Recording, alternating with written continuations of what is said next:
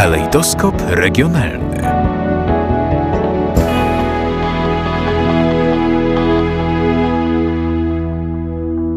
To była ostatnia bitwa wojny obronnej 1939 roku, zwycięska, ale zakończona kapitulacją. Samodzielną grupą operacyjną po lesie dowodził generał Franciszek Kleberg. W minioną sobotę była 132. rocznica urodzin generała. Jego prawnuk, Pułkownik Michał Rode tworzy teraz lubelską brygadę zmechanizowaną. Brygada przyjęła imię generała Franciszka Kleberga. Przypomnimy dziś reportaż Kleberczycy. To spotkanie z byłymi żołnierzami generała i tymi, którzy w 80. rocznicę bitwy przejęli tradycję SGO po lesie.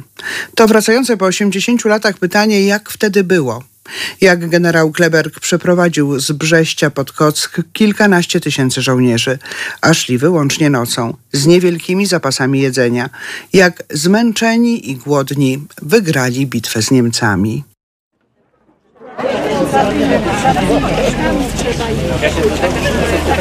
Wchodzimy w nastrój, wprowadzamy się w nastrój i też podkreślamy datę 1 września, dlatego że Kleber 1 września 1939 roku był dowódcą okręgu korpusu numer 9, który miał siedzibę w Brześciu. Stąd ta architektura, ta czerwona cegła, nawiązanie do twierdzy brzeskiej.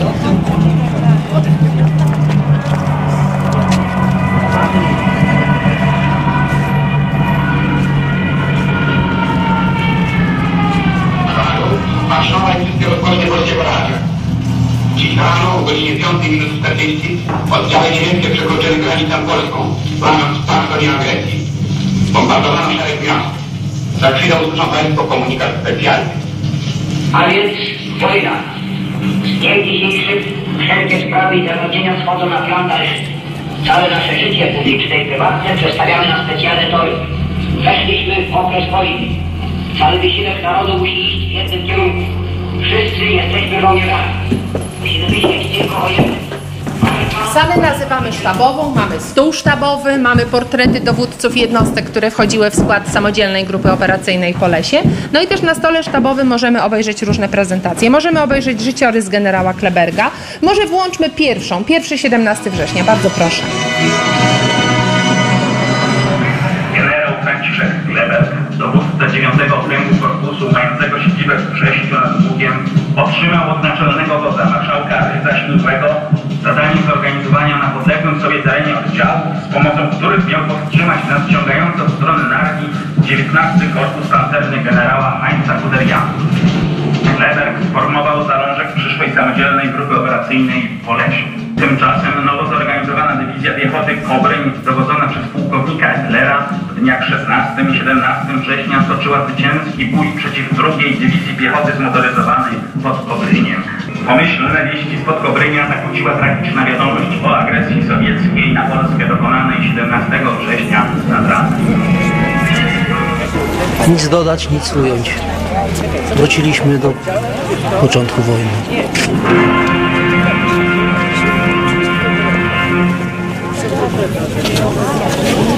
Franciszek Skrzypczyk. 17 września byliśmy wtedy akurat za Dubnów, taka smyda stacyjka i 17 rozbroili nas Niemcy, znaczy Ro- Rosja.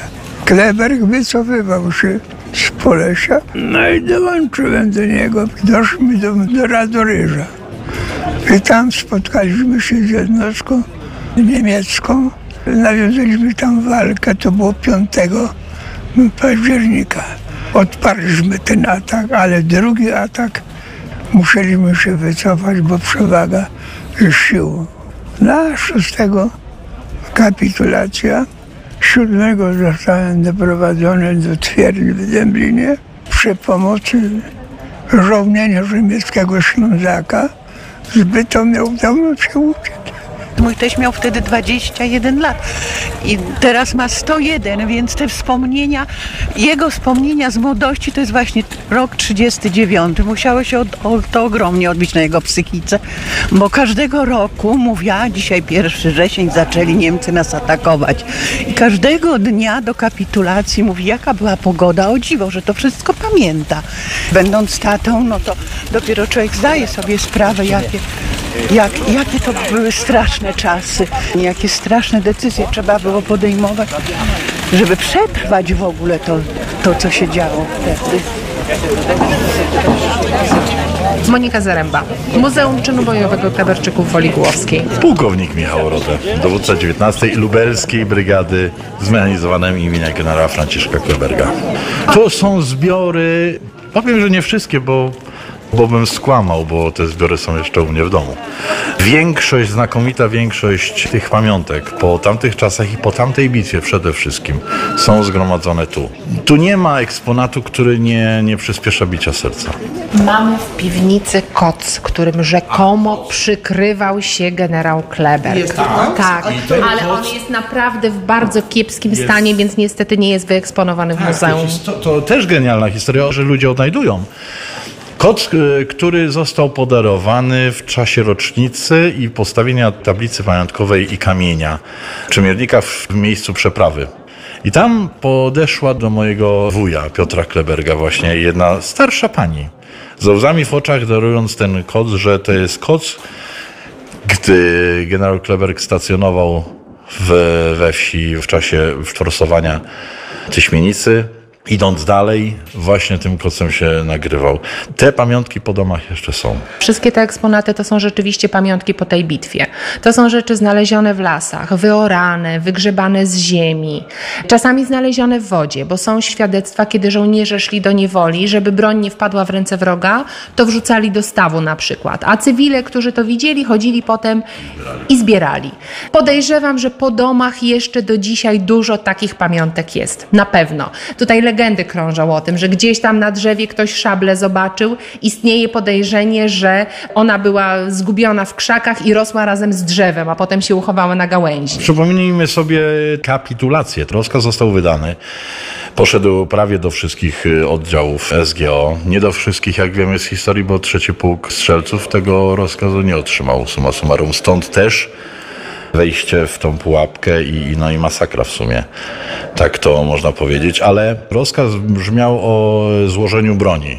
Były punkty, gdzie żołnierze podchodzili do kapitulacji, tam składana broń. Też nie cała broń. Pamiętajmy, że oficerowie otrzymali prawo noszenia broni krótkiej oraz broni białej przy sobie w czasie kapitulacji. W dowód uznania, honoru i zaszczytu, że przeciwnik mógł się bić z nami, z takim przeciwnikiem, mieli to pozwolenie.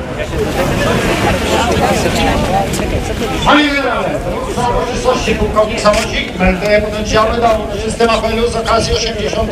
rocznicy bitwy pod Koskiem oraz ustanowienia patrona 19. Lubelskiej Brygady Zmechanizowanej.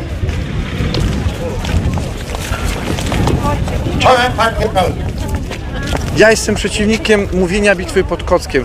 Generał Jarosław Gromadziński, dowódca 18 Dywizji Zmechanizowanej, w skład której wchodzi Lubelska Brygada. Ja bym chciał e, zawsze mówić, że to jest bitwa pod Wolą Głoską, dlatego że sanktuarium, które dzisiaj widzimy, to był naprawdę znaczący, duży punkt terenowy, wokół którego rozgrywała się ta bitwa i tak naprawdę bitwa toczyła się od sanktuarium maryjne, o kościół i cmentarz tu niedaleko położony.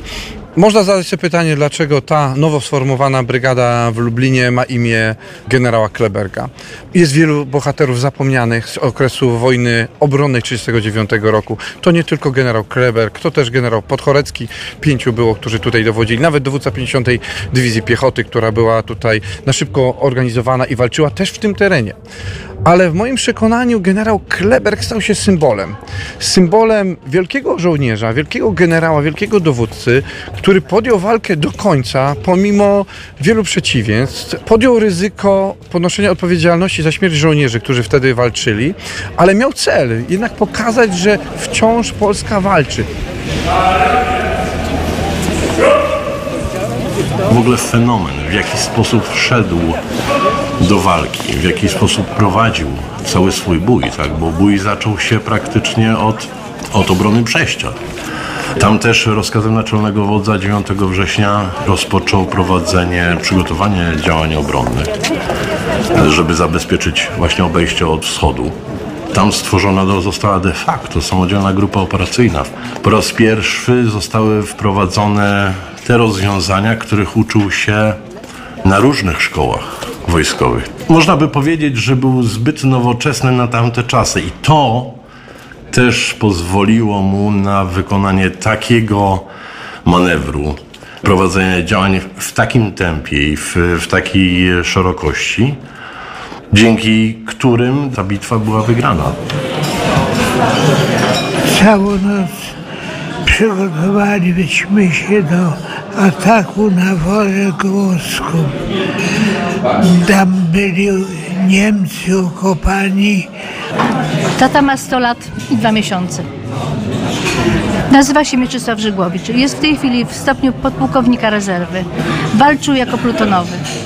Woli Głogowskiej, tak? I pamięta, opowiada właśnie, jak nawet dzisiaj szliśmy na cmentarz, składaliśmy kwiaty, bo wczoraj także mówi, że strasznie w tym czasie, jak, jak były te działania, wal, waliły pociski na cmentarzu, bo oni tam pod ten cmentarz podchodzili, potem się cofali i szli, wyszli z lasu o świcie do okopów, których się zatnęli Niemcy pod samym kościołem, dopiero wieczorem doszli, bo oni szli takim marszem padni, powstań, padni, powstań. I wtedy saperka była tym jedynym narzędziem, które powodowało, że można było przed sobą okopać momentalnie.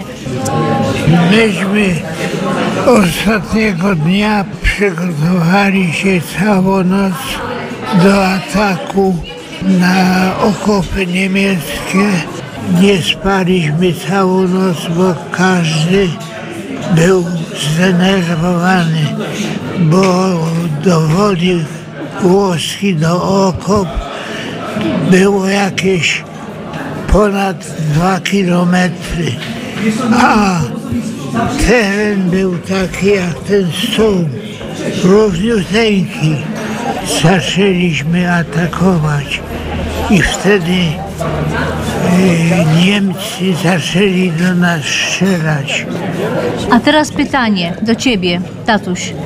Czy dotarł do was rozkaz generała Kleberga o kapitulacji? Dowiedzieliśmy się, żeby cofać się, dlatego że kończyła się amunicja, a w dodatku nie mogli nam dostarczyć, bo amunicji brakowało.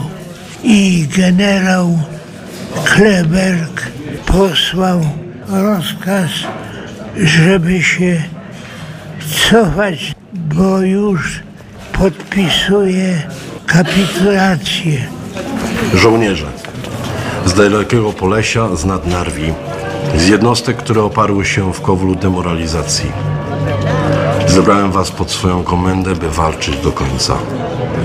Chciałem iść najpierw na południe, gdy to się nie stało niemożliwe, nieść pomoc Warszawie.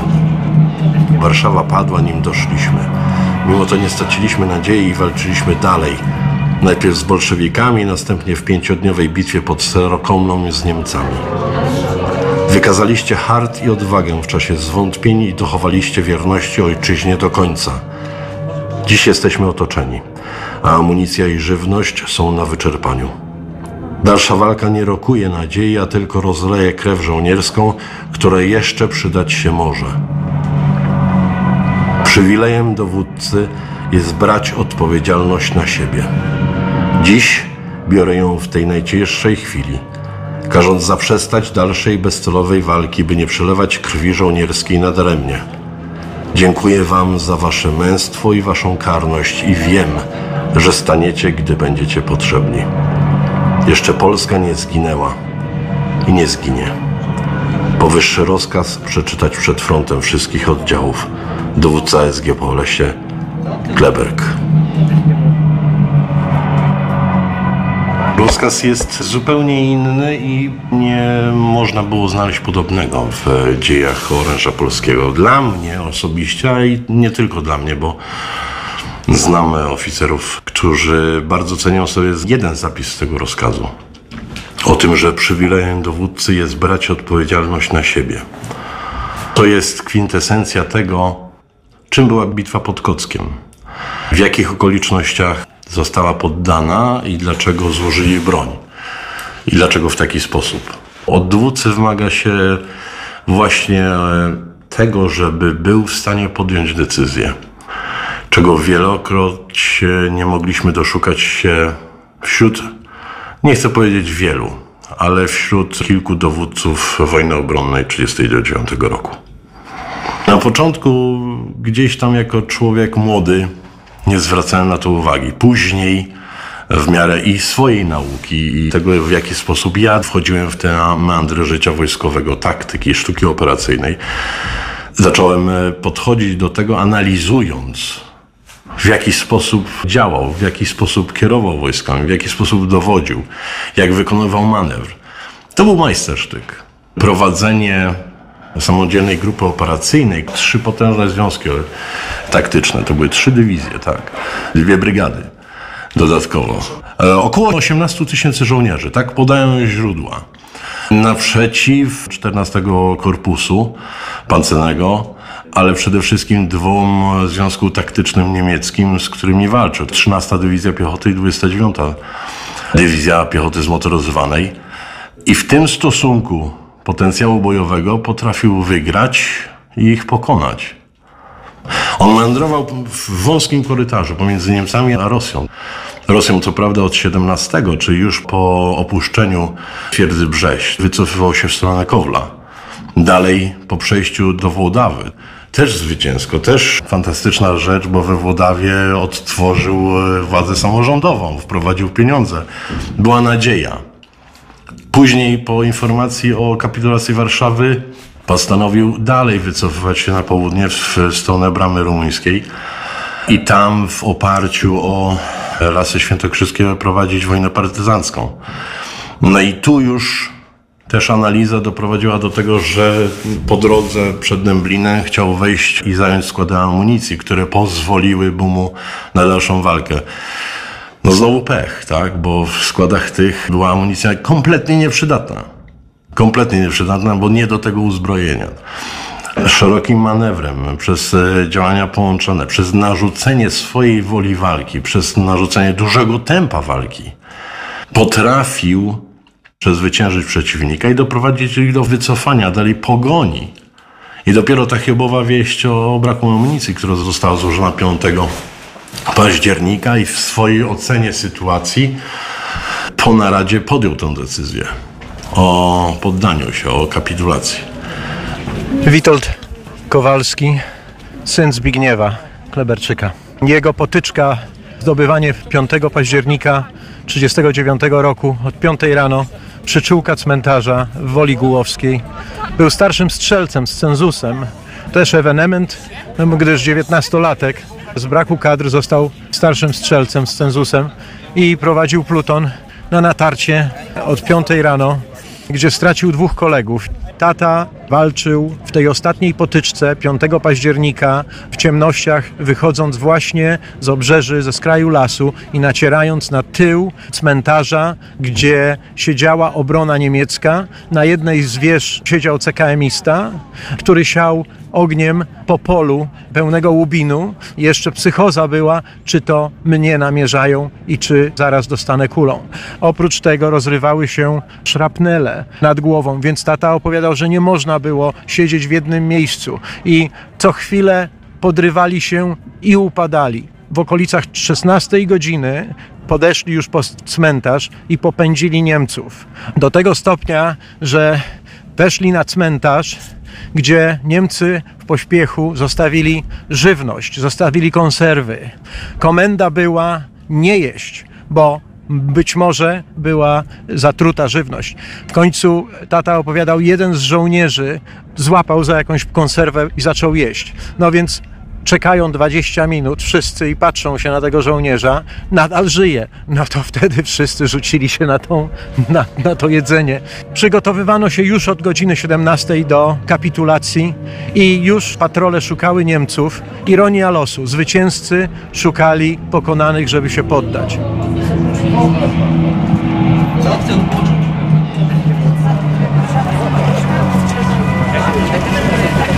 19 Brygada Zmechanizowana Lubelska, jesteśmy na Lubelszczyźnie i w moim przekonaniu to był najlepszy bohater, patron albo wzór, przykład osoby do budowania te spirit de corps, do budowania właśnie tego etosu żołnierskiego. Nowa jednostka, młodzi ludzie potrzebują bohatera, który ich tak powiem szczerze romantycznie pociągnie. Do, dlaczego walczyć, dlaczego ubrać mundur, dlaczego podążać tą drogą. Ale chciałbym, że poprzez pryzmat Kleberka, jego osoby, oddać cześć i pamięć całej samodzielnej grupy operacyjnej po lesie, bo to nie byli tylko żołnierze, kawalerzyści, piechota, ale też była również flota nasza lądowa pińska. Więc to był konglomerat żołnierzy, oficerów, generałów, którzy chcieli toczyć bój do końca, choć był skazany na przegraną, ale walczy się do końca. Nomen omen, dlatego 19 Brygada ma hasło po łacinie walczymy do końca. I to chciałem, żeby to było zwieńczenie. Kleberga, kultywowanie tradycji samodzielnej grupy operacyjnej po lesie i to hasło walczymy do końca, to jest oddanie czci trzeciemu pułku strzelców konnych, który ostatni bój stoczył w Kalinowym Dole.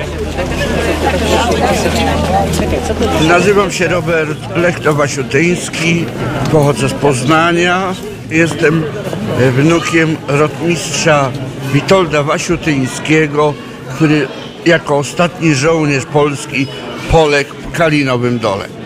Trzeci pułk strzelców konnych nie otrzymał e, rozkazu kapitulacji generała Kleberga. Postanowił walczyć dalej i przebijał się przez wioski, bo tutaj woli Głowskiego nie było. On szedł lasami, aż wszedł na Kalinowy Dół. No niestety dostali się w zasadzkę, ciemno, wąska ulica, opłotki i nagle było Achtung Polen! I poszła seria. Dziadek zginął, otrzymując serię, szedł za blisko szpicy, bo konie były zmęczone i prowadzili za.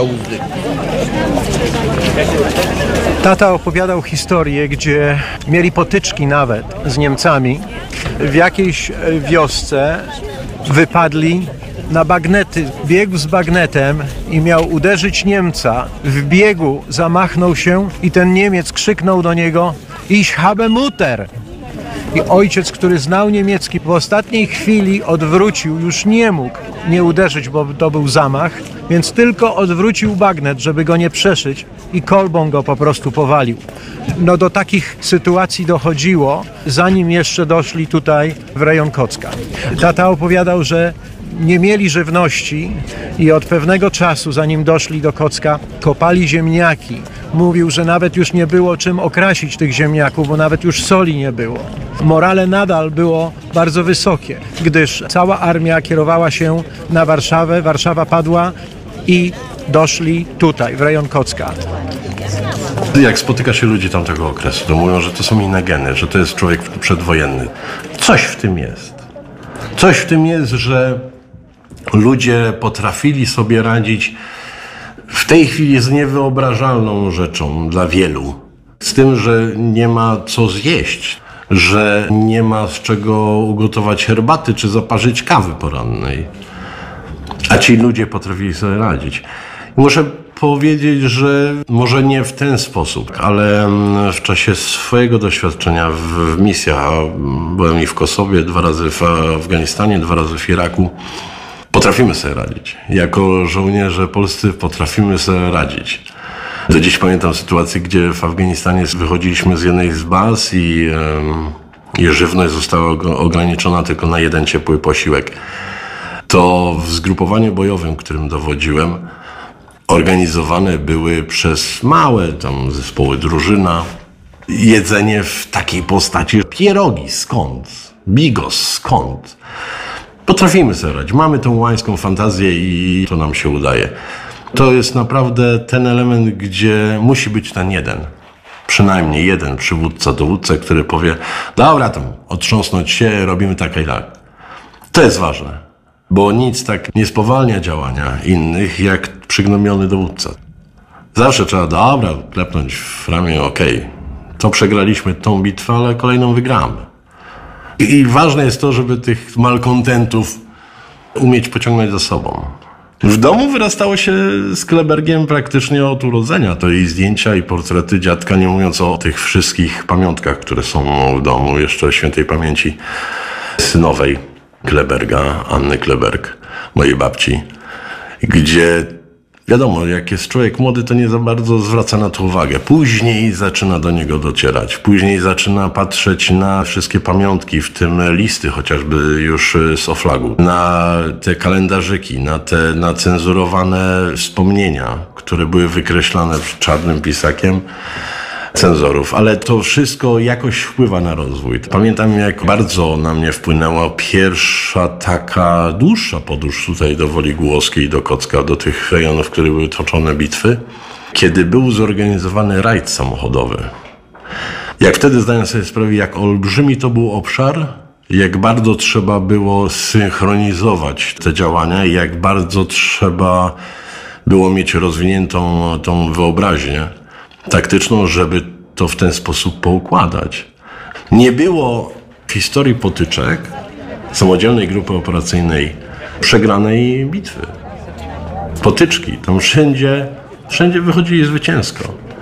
To był e, majstersztyk, to było coś niesamowitego, ale tego by również nie osiągnięto raz przez, bez wyszkolenia, ale dwa e, bez potężnego morale tego wojska. Dlaczego dla mnie jest takie ważne? Tata był niesamowitym człowiekiem. Tata był chodzącą legendą. Ja to nie, nie dorastam do jemu, jemu do pięt. Tata był alfą i omegą dla mnie. Żywą legendą ukazującą historię Polski.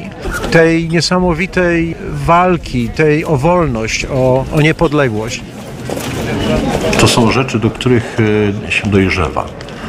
To nie jest może dla szeregowego, który dopiero co wstąpił do wojska, także a, bo jesteśmy, kontynuujemy tę tradycję. To dojdzie, to dochodzi do nich, ale to dojdzie e, do każdego z nas w, właśnie w tych spotkaniach z uczestnikami tych, tych bitew, z tymi bohaterami, którzy wtedy podjęli walkę. I to myślę, że to jest ten element, który potrafi lepiej niż książka, lepiej niż wykłady i nauka historii w szkole przekonać nas, dlaczego to był tak, tak niesamowity czyn i dlaczego jest to zaszczyt dla nas i honor kontynuowanie tych tradycji. Jak było? Moje pytania w stosunku do tych jeszcze Kleberczyków, z którymi miałem tą niesamowitą przyjemność rozmawiać, zawsze dotyczyło prostego, jak było. Bo to, że tu była dywizja, tam była dywizja, to nic nie wnosi. Najważniejsze w tych relacjach jest to, jak oni to odczytywali, w jaki sposób byli motywowani do tej walki, w jaki sposób docierały do nich informacje, jak się przemieszczali, jak organizowali sobie życie w jaki sposób odpoczywali, bo trzeba pamiętać, że głównie te marsze były nocne. Wykorzystanie tego, że to były potężne obszary i kompleksy leśne. Także to było głównym moim pytaniem. W jaki sposób udzielali pomocy, jak dostarczali amunicji, w jaki sposób organizowali tą walkę. Mieliśmy kuchnię polową, ale kucharz nie miał co gotować. Bośmy poprzednio się bili z Niemcami. Kucharz miał tylko czarną kawę i dał nam po czarnej kawy. A ja powiedziałem żołnierzom, nie pijcie tej kawy za dużo, bo potem jak dostaniecie przeszczelinę od karabinu gdzieś brzuch, to nie będzie was kto ratować, bośmy nie mieli w ogóle punktu opatrunkowego takiego, jak się należy. Z tego, co mówili, to najgorsze były faktycznie nieprzespane noce. Marsze były przez noc realizowane, a za dnia człowiek musiał zachować czujność i no, podejmować walkę, tak? Także zmęczenie. To najważniejsze pytanie do świadków tamtych dni. Jak? W jaki sposób? Nie można było w tych rozmowach wyczuć jakiejkolwiek e, historii, oprócz może jednej. że było to chaos, tak, że było to niepoukładane. Mimo wszystko dało się wyczuć, że działali tak, jak byli wyszkoleni. Jedynym e, efektem chaosu to też skalinowego dołu, ale to bardziej ze względu na zaskoczenie. Był moment rozproszenia się kawalerii. Po tym jak w Kalinowym Dole w czasie przejścia przez tą wieś Niemcy otworzyli ogień do kolumny maszerującej i to, tak jak Zbyszek Makowiecki mówił, oni byli tak ciasno, proszę wyobrazić sobie, wieś z jedną drogą. Płoty, idzie kolumna kawalerii. Jeden przy drugim, tak jak na defiladzie, tak? I nagle otwierany jest ogień. Z przodu padają ludzie i konie. Z tyłu nie wiadomo, co się dzieje. Nie ma gdzie uciekać lewo-prawo. To był taki Armagedon i tam wtedy wdała się ta panika i wydaje mi się, gdyby doszło do tej takiej zasadzki gdzieś w bardziej otwartym terenie czy sprzyjającym taktyce, mogliby z tego wyjść, ale w tym przypadku niestety nie udało się. Nigdy nie wykorzystywałem tego, że jest to moja historia i to są moje geny, że to pradziadek, zresztą moi przełożeni też się dowiadywali, później dostawałem bury za to, że dlaczego ja się dowiaduję z wiadomości o tym, bo nigdy nie uważałem to jako jakąś kartę przetargową. Historia naprawdę zatacza koło. I to możemy się śmiać z tego lub nie, ale jak przepatrzę swój życiorys i jego, nie wiem, czy to z racji tego, że to historia, czy to z racji tego, że i on, i ja jesteśmy żołnierzami, tak? I gdzieś w swojej karierze mamy szkoły, gdzieś jakieś kursy, gdzieś jakieś ćwiczenia, ale paralelność ich jest taka, że on kończył zagraniczne szkoły, mi też oprócz polskich udawało się kończyć te zagraniczne szkoły. Gdzieś był zsyłany na, na dalekie rubieże, gdzie diabeł mówi dobranoc. Ja osobiście też wybrałem tu na początek kariery miejsce, gdzie dopiero co wyszli Rosjanie, tak, czyli Świętoszów. Też tam nic nie było. On e, został wysłany do Brześcia na daleki wschód Polski, żeby organizować tą linię obrony na, na wschodzie. Ja zostałem skierowany do Lublina, gdzie odtwarzamy te zdolności. Jest bardzo dużo takich porównań. Można zrobić to porównanie. Ja jednak podchodzę do tego trochę inaczej i jak e, otrzymuję życzenia z, gratulacji i tak dalej z, z objętego stanowiska, wielu pisało, że historia zatacza koło. Zawsze odpisuję oby nie. Oby nie. Major Piotr Chrzciński, dowódca Sokulskiego pododdziału kawalerii imienia 10 Pułku Łanów Litewskich. Jeszcze do 17 września była nadzieja, że jeszcze coś się może zmienić, a, a później to już była tylko walka o honor. Pokazuję to zwiedzającym i zwracam uwagę, niestety były też takie jakby Rzeczy, o których się nie mówi, bardzo smutne i bardzo tragiczne aspekty tej wojny. Pułkownik Adam Epler w swoich wspomnieniach pisze wprost, że po 17 września polskie wsie na Kresach okazywały się pro-bolszewickie.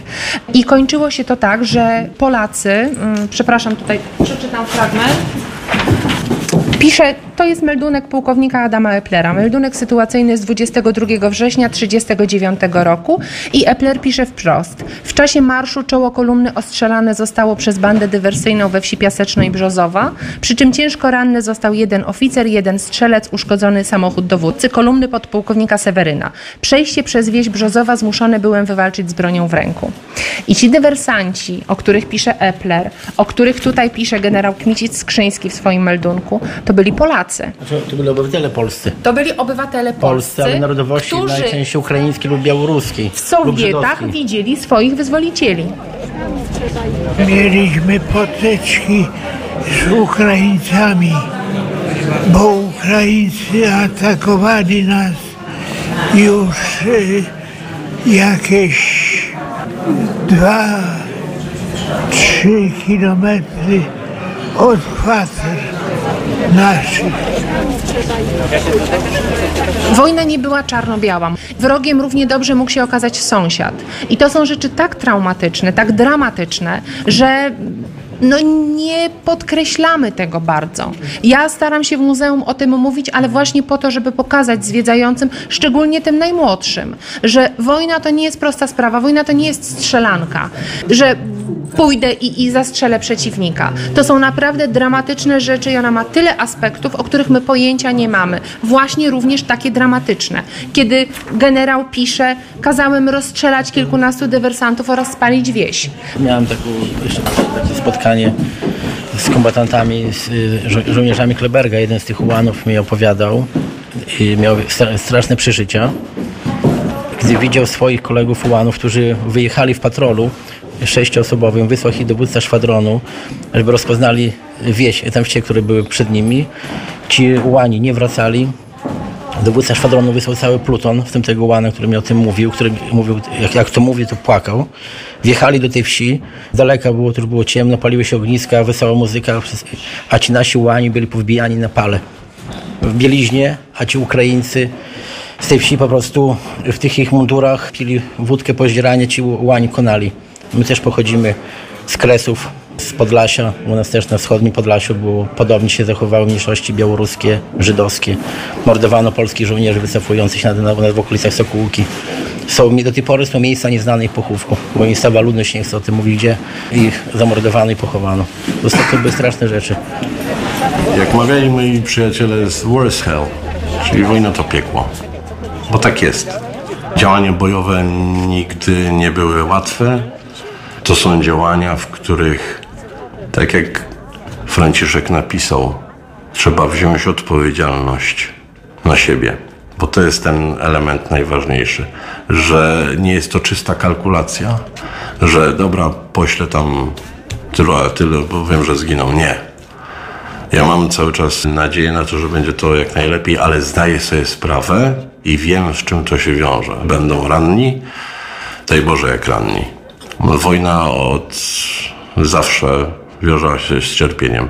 Stąd też największymi orędownikami pokoju są żołnierze.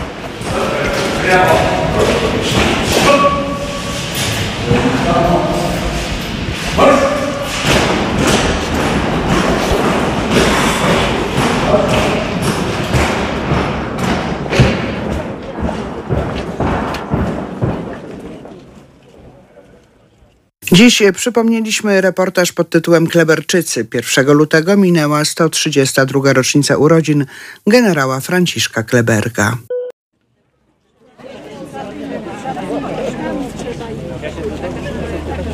Wchodzimy w nastrój, wprowadzamy się w nastrój i też podkreślamy datę 1 września, dlatego że Kleberg 1 września 1939 roku był dowódcą okręgu korpusu numer 9, który miał siedzibę w Brześciu. Stąd ta architektura, ta czerwona cegła, nawiązanie do twierdzy brzeskiej.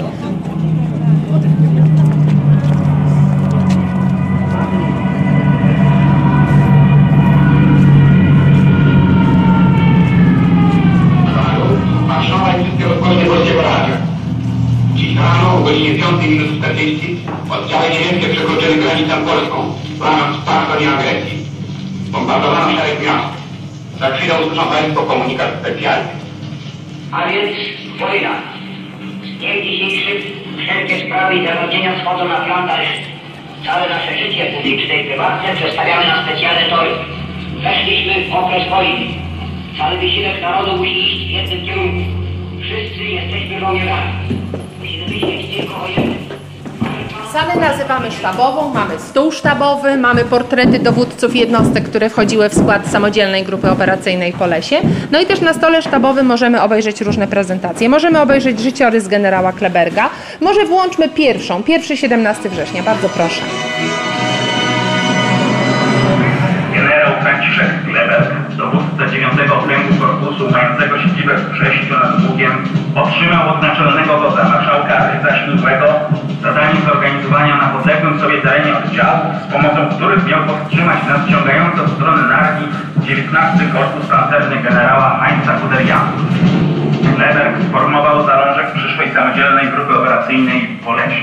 Tymczasem nowo zorganizowana dywizja piechoty Kobryń, dowodzona przez pułkownika Etlera, w dniach 16 i 17 września toczyła zwycięski bój przeciw drugiej dywizji piechoty zmotoryzowanej pod Kobryniem. Pomyślne wieści spod Kobrynia zakłóciła tragiczna wiadomość o agresji sowieckiej na Polskę dokonanej 17 września nad ranem.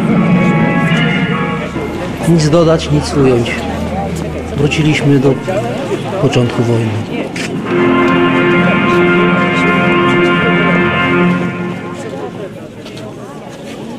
Franciszek Skrzypczyk. 17 września byliśmy wtedy akurat za Dubnem, taka smyda stacyjka i 17 rozbroili nas Niemcy, znaczy Ro- Rosja.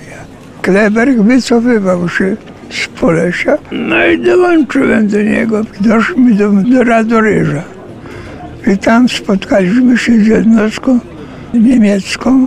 Nawiązaliśmy tam walkę, to było 5 października. Odparliśmy ten atak, ale drugi atak musieliśmy się wycofać, bo przewaga sił. Na 6 kapitulacja. 7 zostałem doprowadzony do twierdzy w Dęblinie przy pomocy żołnierza niemieckiego Ślązaka. Zbyto mnie udało się uciec. Mój teść miał wtedy 21 lat i teraz ma 101, więc te wspomnienia, jego wspomnienia z młodości to jest właśnie rok 39. Musiało się od, to ogromnie odbić na jego psychice, bo każdego roku, mówiła, dzisiaj 1 wrzesień zaczęli Niemcy nas atakować i każdego dnia do kapitulacji mówi, jaka była pogoda, o dziwo, że to wszystko pamięta. Będąc tatą, no to dopiero człowiek zdaje sobie sprawę, jakie jak, jakie to były straszne czasy, jakie straszne decyzje trzeba było podejmować, żeby przetrwać w ogóle to, to co się działo wtedy. Monika Zaręba, Muzeum Czynu Bojowego Kleberczyków Woli Głowskiej. Pułkownik Michał Rodę, dowódca 19 Lubelskiej Brygady Zmechanizowanej imienia generała Franciszka Kleberga. To są zbiory, powiem, że nie wszystkie, bo, bo bym skłamał, bo te zbiory są jeszcze u mnie w domu. Większość, znakomita większość tych pamiątek po tamtych czasach i po tamtej bitwie przede wszystkim są zgromadzone tu. Tu nie ma eksponatu, który nie, nie przyspiesza bicia serca.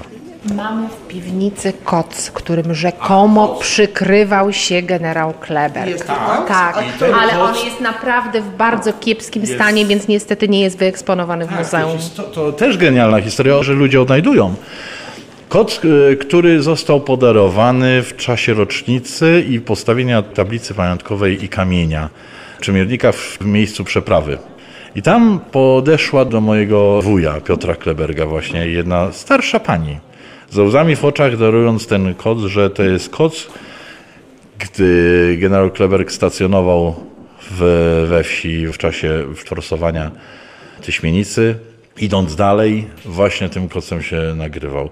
Te pamiątki po domach jeszcze są. Wszystkie te eksponaty to są rzeczywiście pamiątki po tej bitwie.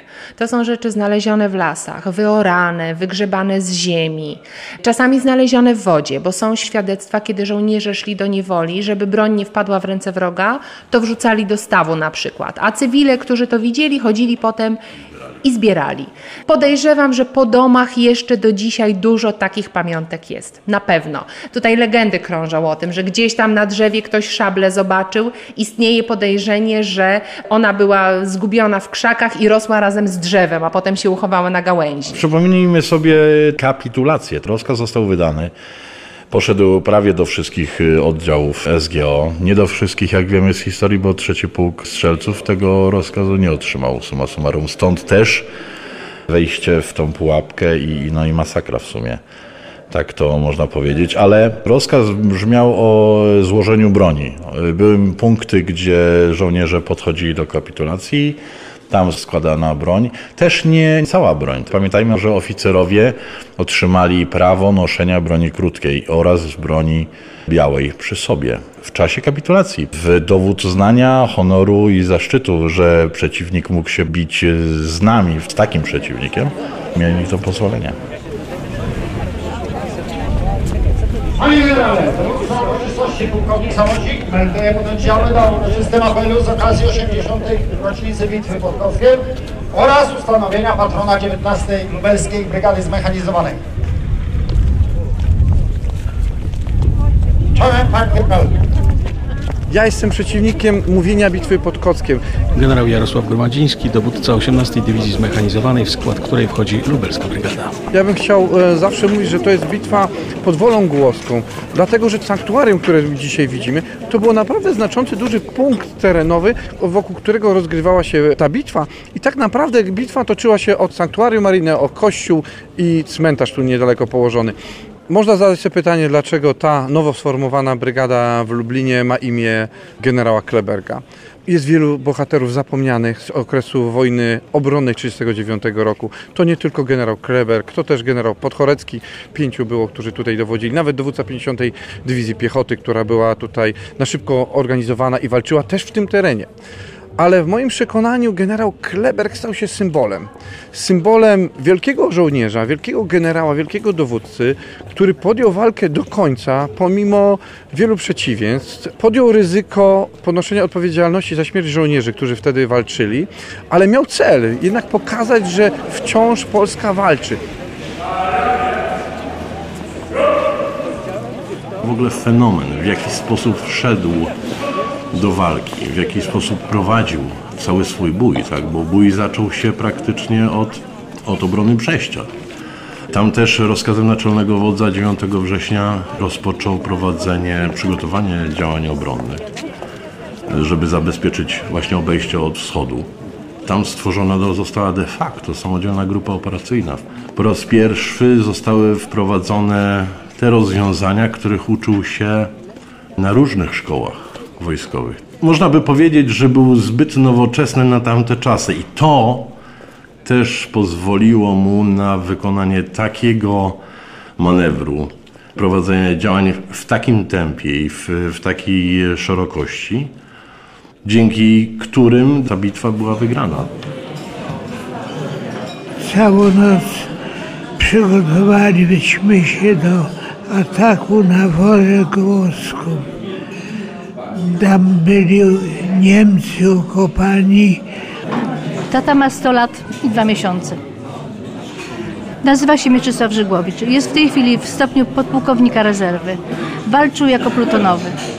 Woli Głogowskiej, tak? I pamięta, opowiada właśnie, jak nawet dzisiaj szliśmy na cmentarz, składaliśmy kwiaty, bo wczoraj także mówi, że strasznie w tym czasie, jak, jak były te działania, wal, waliły pociski na cmentarzu, bo oni tam pod ten cmentarz podchodzili, potem się cofali i szli, wyszli z lasu o świcie do okopów, w których się zatknęli Niemcy pod samym kościołem.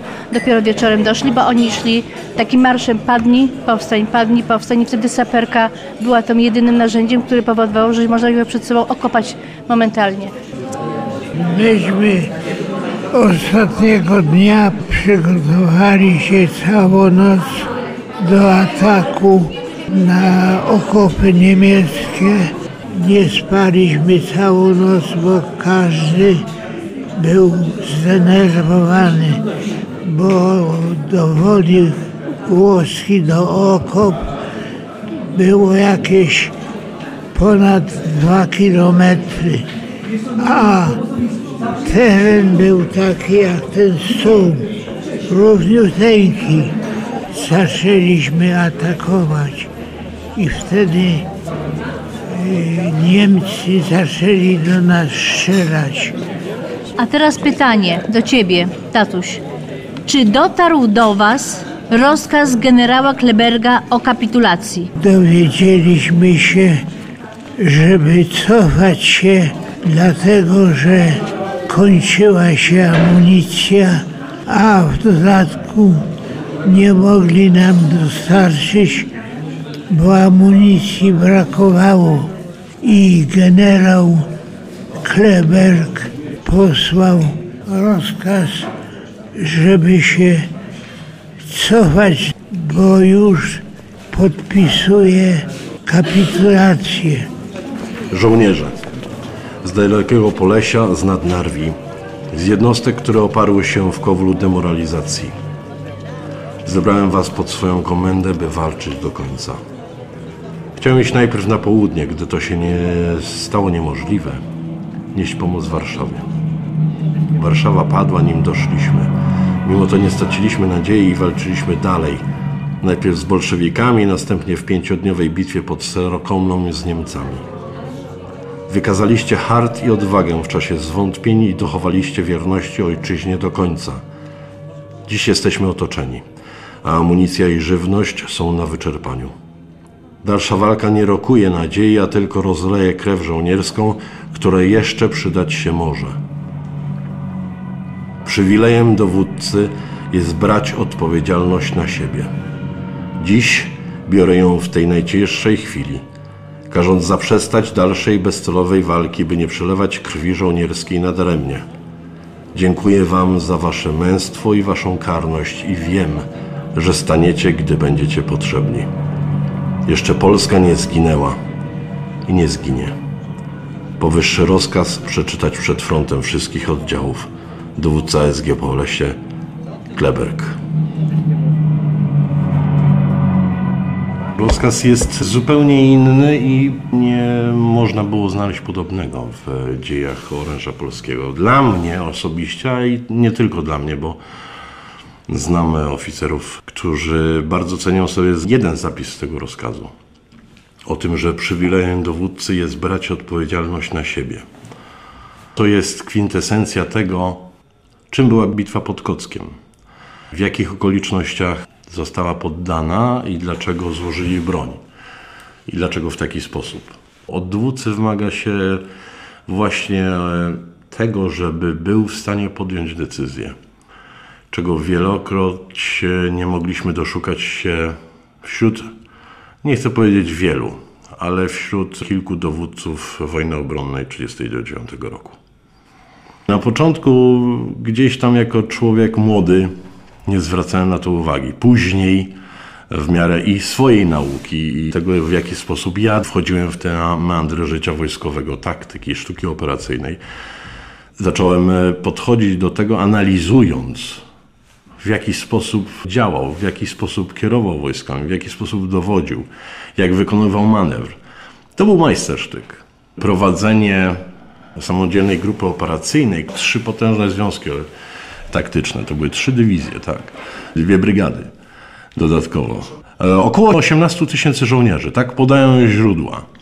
Naprzeciw 14 Korpusu Pancernego, ale przede wszystkim dwóm Związku Taktycznym Niemieckim, z którymi walczył. 13 Dywizja Piechoty i 29 Dywizja Piechoty Zmotoryzowanej. I w tym stosunku potencjału bojowego potrafił wygrać i ich pokonać. On meandrował w wąskim korytarzu pomiędzy Niemcami a Rosją. Rosją co prawda od 17, czyli już po opuszczeniu twierdzy Brześć, wycofywał się w stronę Kowla. Dalej po przejściu do Włodawy. Też zwycięsko, też fantastyczna rzecz, bo we Włodawie odtworzył władzę samorządową, wprowadził pieniądze. Była nadzieja. Później po informacji o kapitulacji Warszawy postanowił dalej wycofywać się na południe w stronę bramy rumuńskiej i tam w oparciu o lasy świętokrzyskie prowadzić wojnę partyzancką.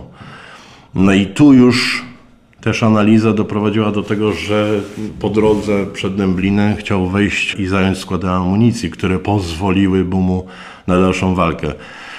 No znowu pech, tak? Bo w składach tych była amunicja kompletnie nieprzydatna. Kompletnie nieprzydatna, bo nie do tego uzbrojenia. Szerokim manewrem, przez działania połączone, przez narzucenie swojej woli walki, przez narzucenie dużego tempa walki, potrafił przezwyciężyć przeciwnika i doprowadzić ich do wycofania, dalej pogoni.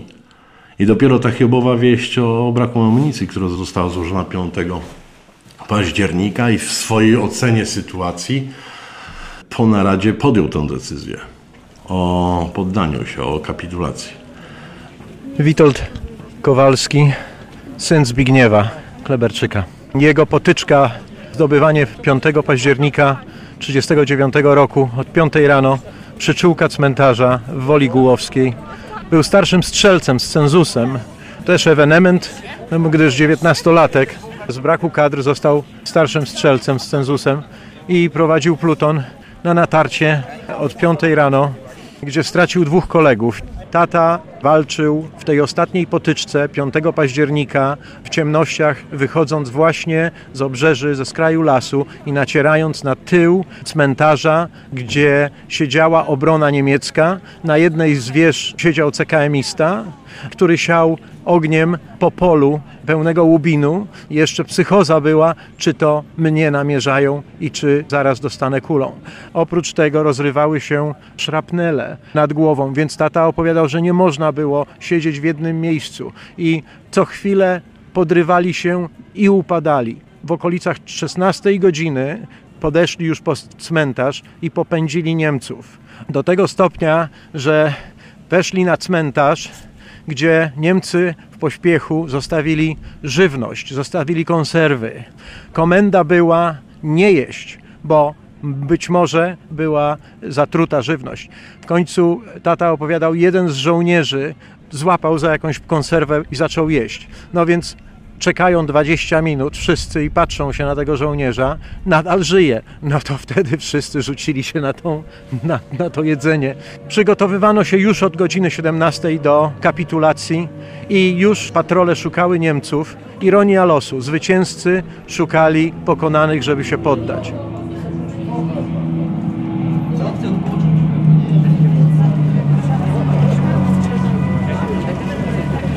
19 Brygada Zmechanizowana Lubelska, jesteśmy na Lubelszczyźnie i w moim przekonaniu to był najlepszy bohater, patron albo wzór, przykład osoby do budowania te spirit de corps, do budowania właśnie tego etosu żołnierskiego. Nowa jednostka, młodzi ludzie potrzebują bohatera, który ich, tak powiem szczerze, romantycznie pociągnie. Do, dlaczego walczyć, dlaczego ubrać mundur, dlaczego podążać tą drogą.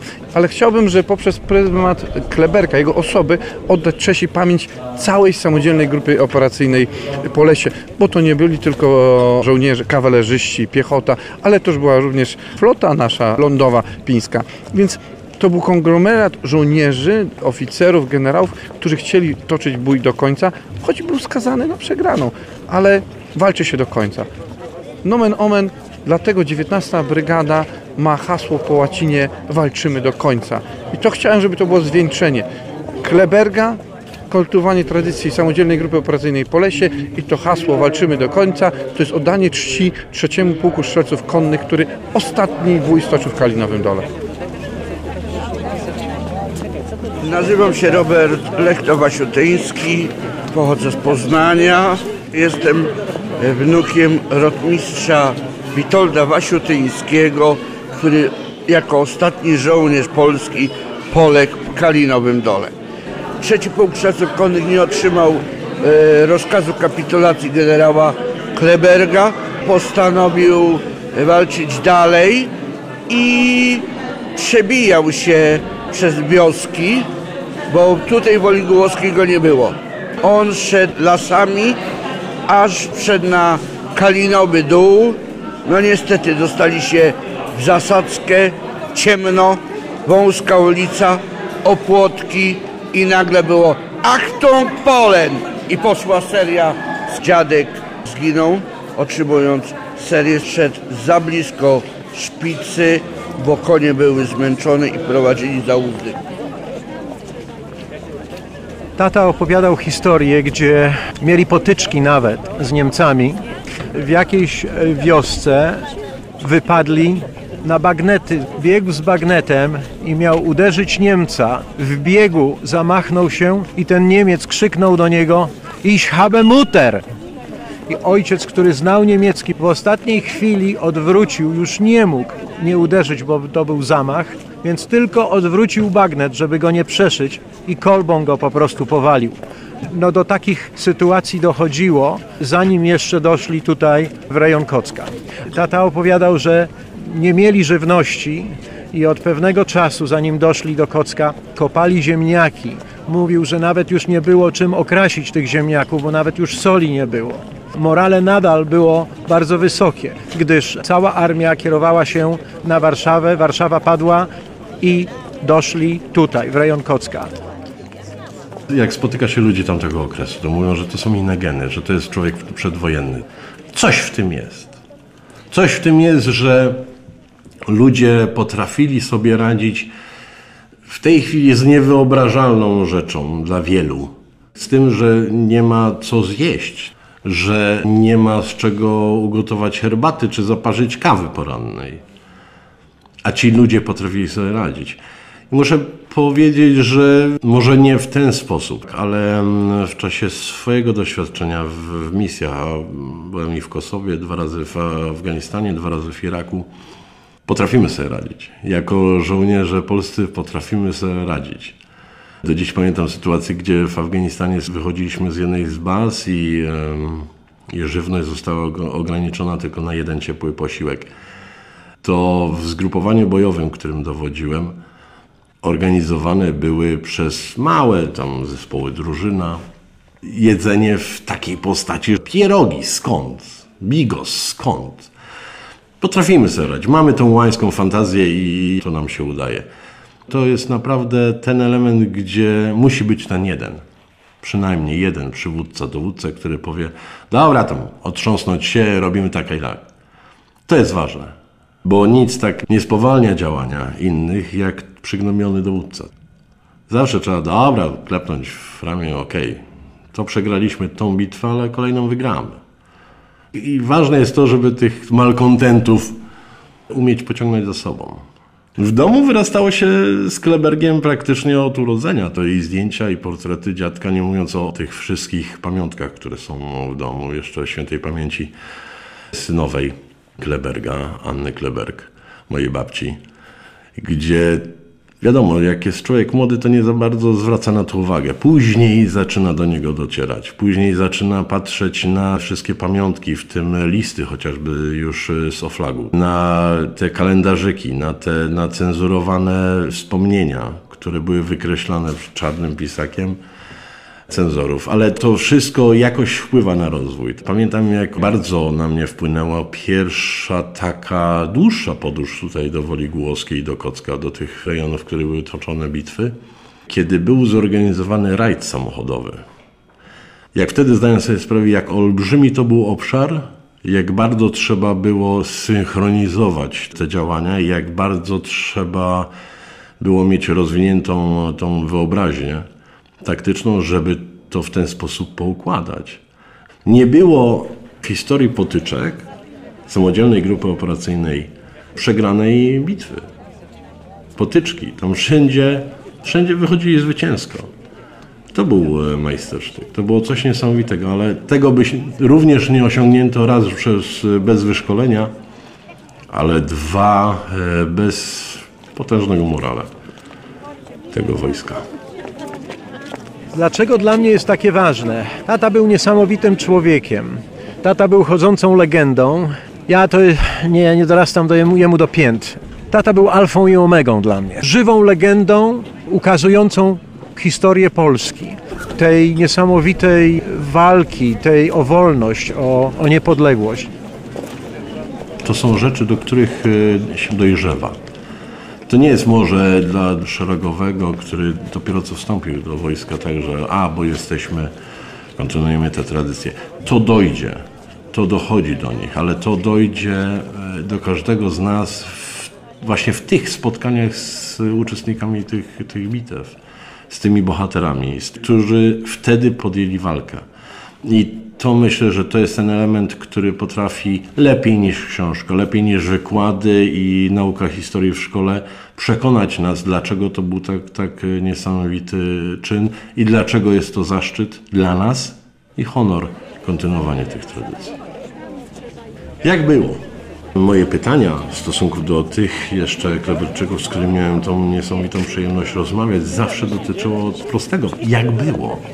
Bo to, że tu była dywizja, tam była dywizja, to nic nie wnosi. Najważniejsze w tych relacjach jest to, jak oni to odczytywali, w jaki sposób byli motywowani do tej walki, w jaki sposób docierały do nich informacje, jak się przemieszczali, jak organizowali sobie życie, w jaki sposób odpoczywali, bo trzeba pamiętać, że głównie te marsze były nocne. Wykorzystanie tego, że to były potężne obszary i kompleksy leśne. Także to było głównym moim pytaniem. W jaki sposób udzielali pomocy, jak dostarczali amunicji, w jaki sposób organizowali tą walkę. Mieliśmy kuchnię polową, ale kucharz nie miał co gotować. Bośmy poprzednio się bili z Niemcami. Kucharz miał tylko czarną kawę i dał nam menażce czarnej kawy.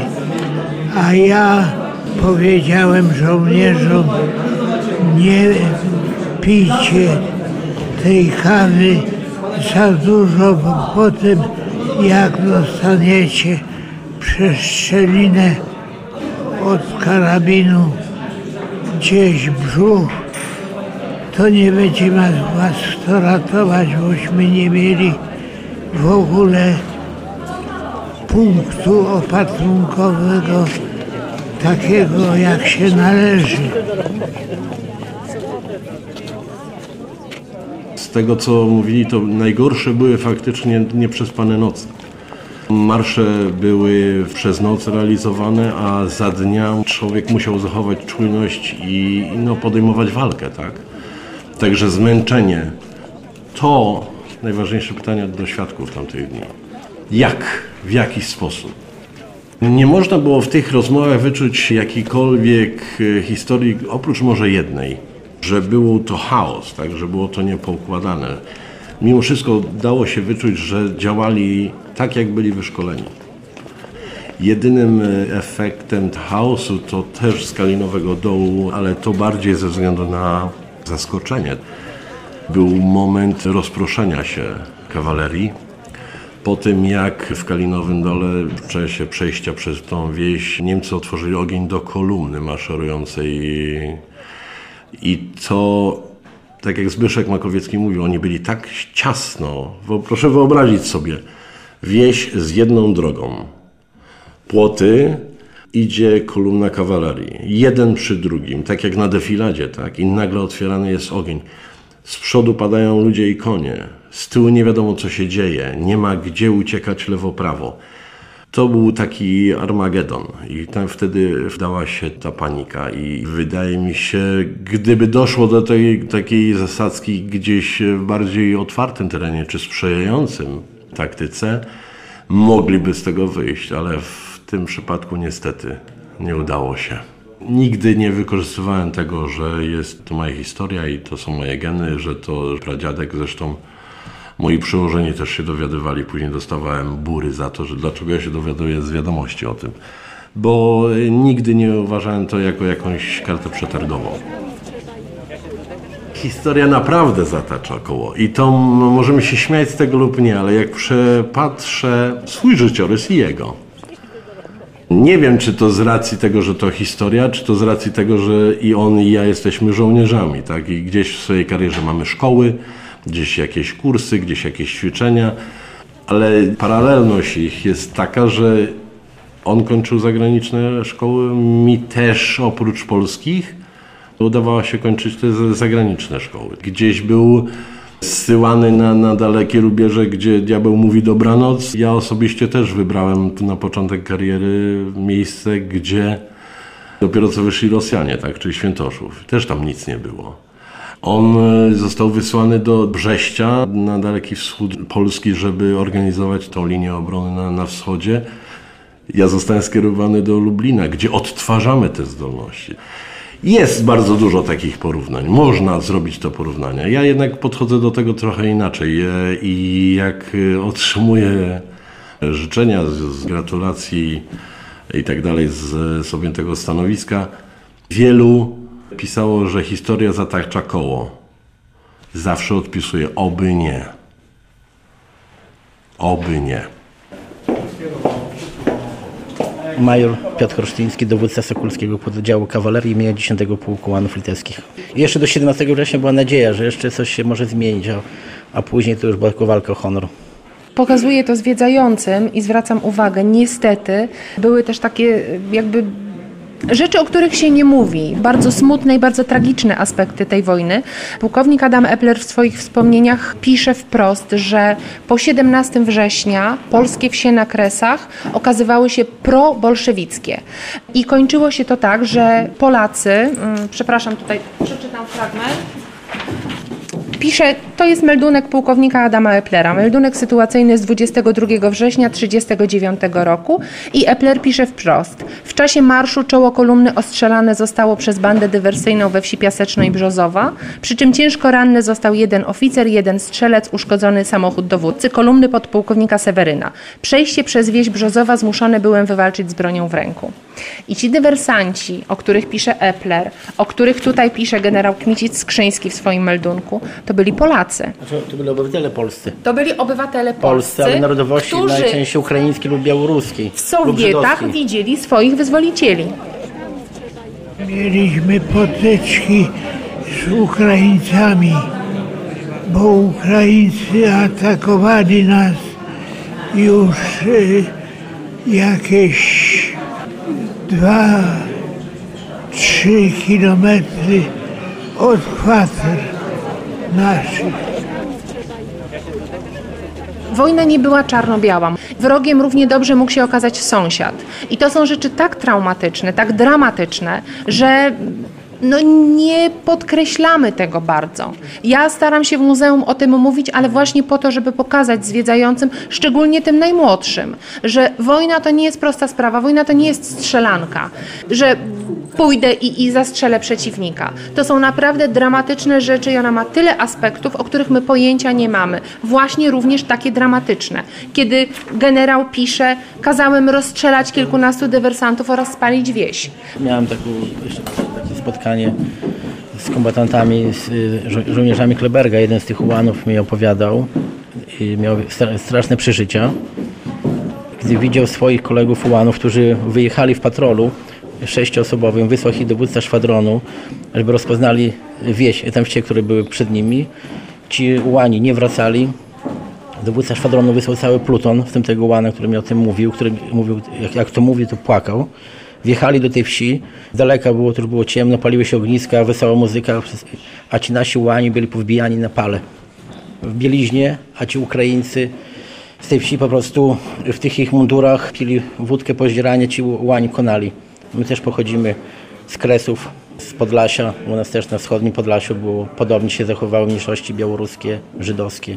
Mordowano polskich żołnierzy wycofujących się na, na, na w okolicach Sokółki. Są, do tej pory są miejsca nieznane ich pochówku, bo miejscowa ludność nie chce o tym mówić, gdzie ich zamordowano i pochowano. Ostatnio były straszne rzeczy. Jak mawiali moi przyjaciele z War is Hell, czyli wojna to piekło. Bo tak jest. Działania bojowe nigdy nie były łatwe. To są działania, w których, tak jak Franciszek napisał, trzeba wziąć odpowiedzialność na siebie. Bo to jest ten element najważniejszy, że nie jest to czysta kalkulacja, że dobra, poślę tam tylu, tyle, bo wiem, że zginą. Nie. Ja mam cały czas nadzieję na to, że będzie to jak najlepiej, ale zdaję sobie sprawę i wiem, z czym to się wiąże. Będą ranni, daj Boże, jak ranni. Wojna od zawsze wiązała się z cierpieniem. Stąd też największymi orędownikami pokoju są żołnierze.